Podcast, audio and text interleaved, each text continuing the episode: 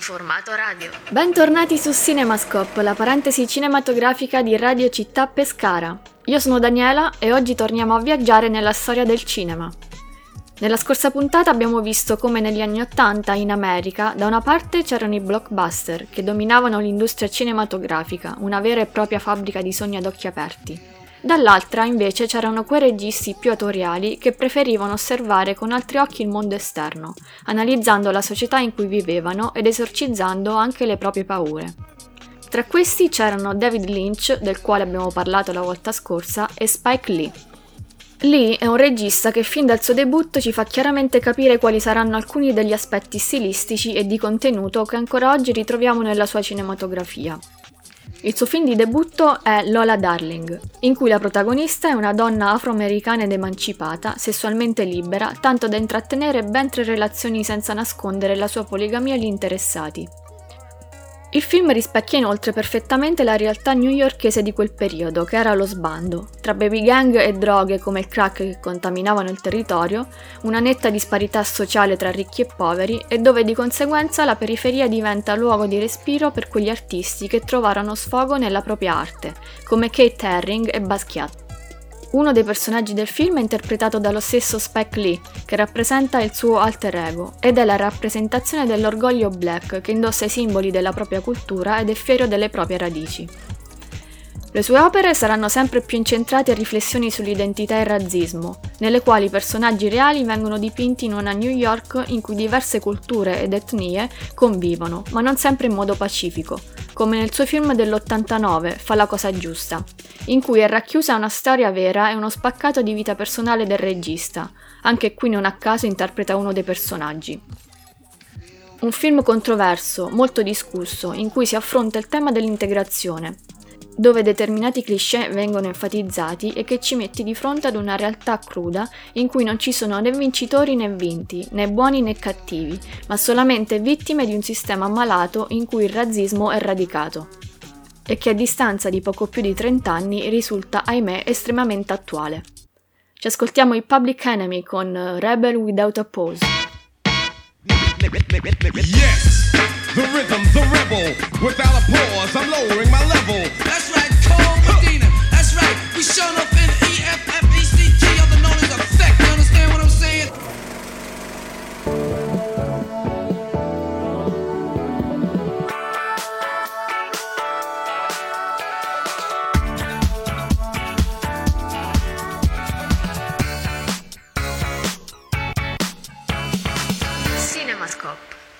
Formato radio. Siete ancora sintonizzati su Radio Città Pescara FM 97.8 e questa è una nuova puntata di Cinemascope. E dall'America di Spike Lee, che portava sul grande schermo, al contrario dei blockbuster, la realtà di una società spaventata che faceva i conti con gli errori del passato, arriviamo in Cina, dove la cultura doveva trovare continuamente il modo di esprimersi contrastato da uno stato oppressivo, che attraverso il controllo delle arti e della cultura usava il cinema come strumento educativo e di propaganda.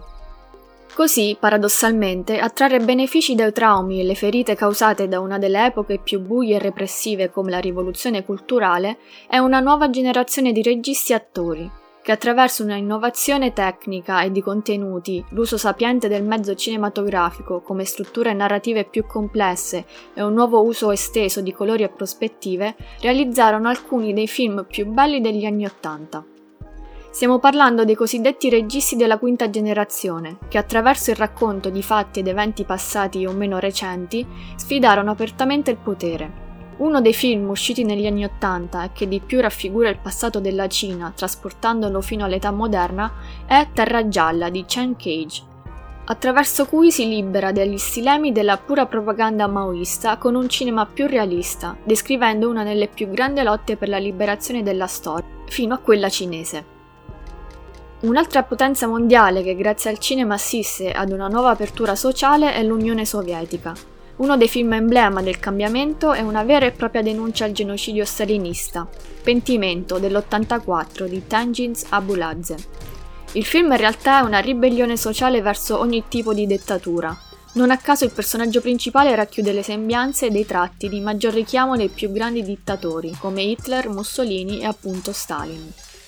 La chiave utilizzata è però quella dell'ironia. Il dittatore infatti muore, viene continuamente disseppellito da una delle sue vittime per poi essere ritrovato in posti improbabili. E proprio questo mostrare il corpo inerme e ormai sconfitto di un feroce dittatore simboleggia la volontà di mettere allo scoperto una volta per tutte le nefandezze subite da un popolo che si è visto privato dei propri valori fondamentali. Il cinema, ancora una volta, sfida chiaramente il potere. Ci ascoltiamo Express Yourself degli NWA. I'm expressing with my full capabilities, and now I'm living in correctional facilities. Cause some don't agree with how I do this. I get straight and meditate like a Buddhist.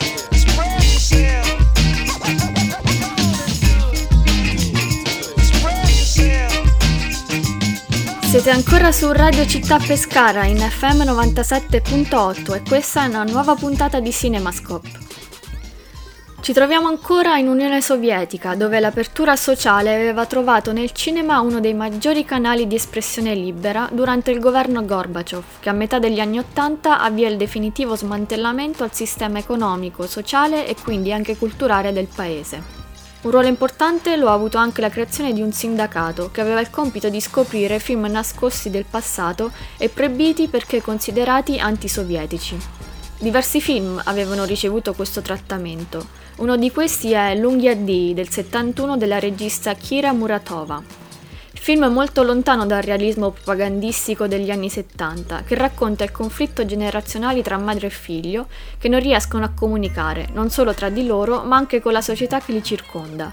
Anime grigie e tristi che trasmettono vuoto e tristezza. Ed è probabilmente questo modo della regista di leggere e rappresentare il disagio e la schiavitù psicologica degli individui che dà fastidio all'autorità.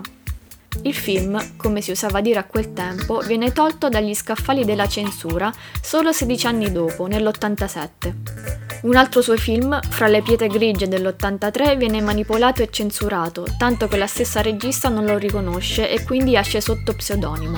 In un altro suo film, Sindrome astenica, le contraddizioni di una società alienata vengono talmente messe allo scoperto che la pellicola viene lo stesso bandita anche nell'era Gorbaciov. Un film che segna la definitiva rottura con il cinema più tradizionale, ma che diventa manifesto di tutta la sua produzione. Senza dubbio, la Muratova è una delle registe più ostracizzate nella storia del cinema, ma anche tra le più interessanti. strange.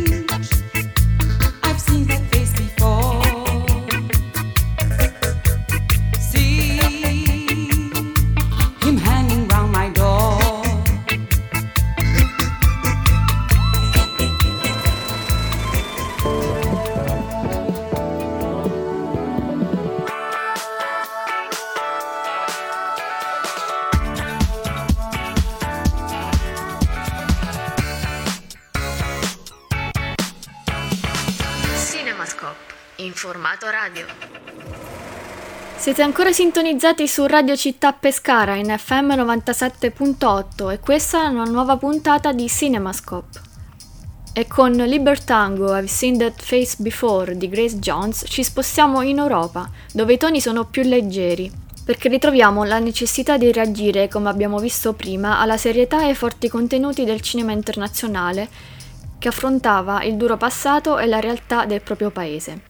Più precisamente ci spostiamo in Francia, dove alcuni registi prendono spunto dalla New Hollywood, in cui lo stile era molto influenzato dai videoclip musicali e le pubblicità commerciali, mixando tutto al proprio stile e riuscendo a creare un nuovo modo di produrre e guardare il cinema, dove a contare maggiormente non erano i contenuti narrativi, ma bensì il look estetico e più cool. Nasce così il Cinema du Look, Narrazione e contenuti lasciavano spazio al risalto delle immagini, a montaggi euforici e alla continua ricerca di un estremismo estetico e visivo che oggi definiremmo di tendenza. Ci si discostava così dalla Nouvelle Vogue, realista e borghese, per focalizzarsi su storie di personaggi ai margini, agli amori sbandati ambientati nei tunnel metropolitani parigini. Tra i massimi esponenti di questo movimento troviamo Léo Carat e Luc Besson.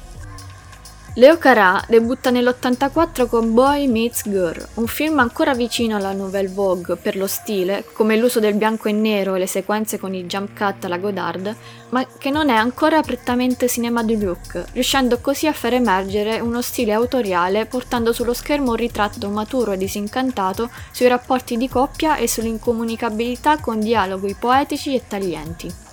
In pieno stile cinema de Luc invece è l'opera seconda di Luc Besson, Subway, nell'85, con atmosfere anni 80 sia dal punto di vista visivo che sonoro, dalle acconciature punk dei personaggi e che fa risaltare un'anima libera e anarchica, con messaggi di amore rivoluzionari, attraverso un humor grottesco che ci impedisce di collocarlo in un genere preciso e con due protagonisti iconici interpretati dagli splendidi Christopher Lambert e Isabella Gianni.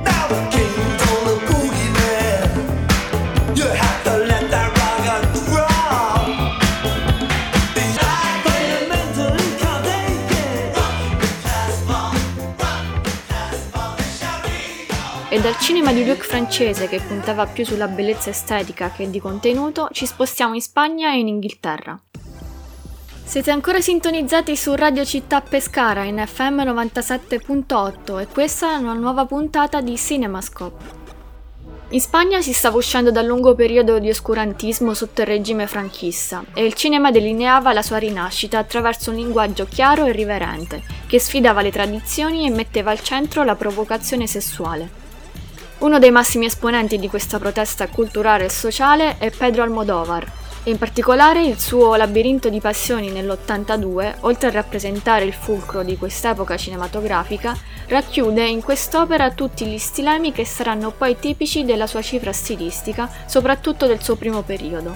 Tra complesso di Edipo e rapporti incestuosi ed omosessuali, tra il comico e il grottesco, è racchiusa tutta la carica irriverente anticonformista di Almodovar.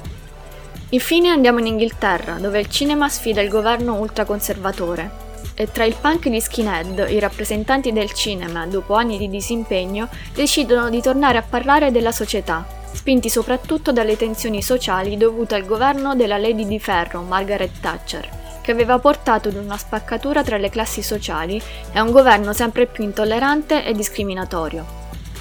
Uno dei registi simbolo è sicuramente Stephen Frears, che non si faceva problemi a descrivere i suoi primi film come rappresentanti di una vita sotto Miss Thatcher.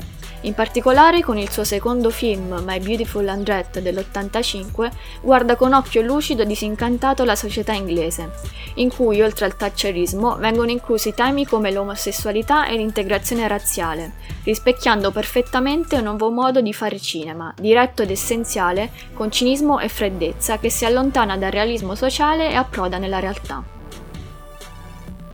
Siamo così giunti alla fine di questa nuova puntata. Vi ricordo che se volete ascoltare questa le puntate precedenti potete andare sul nostro Spotify oppure sul nostro sito www.radiocittapescara.it slash cinemascope. Noi ci risentiamo nella prossima puntata e aspettando ancora pazientemente di tornare al cinema ci ascoltiamo gli Alphaville con Forever Young.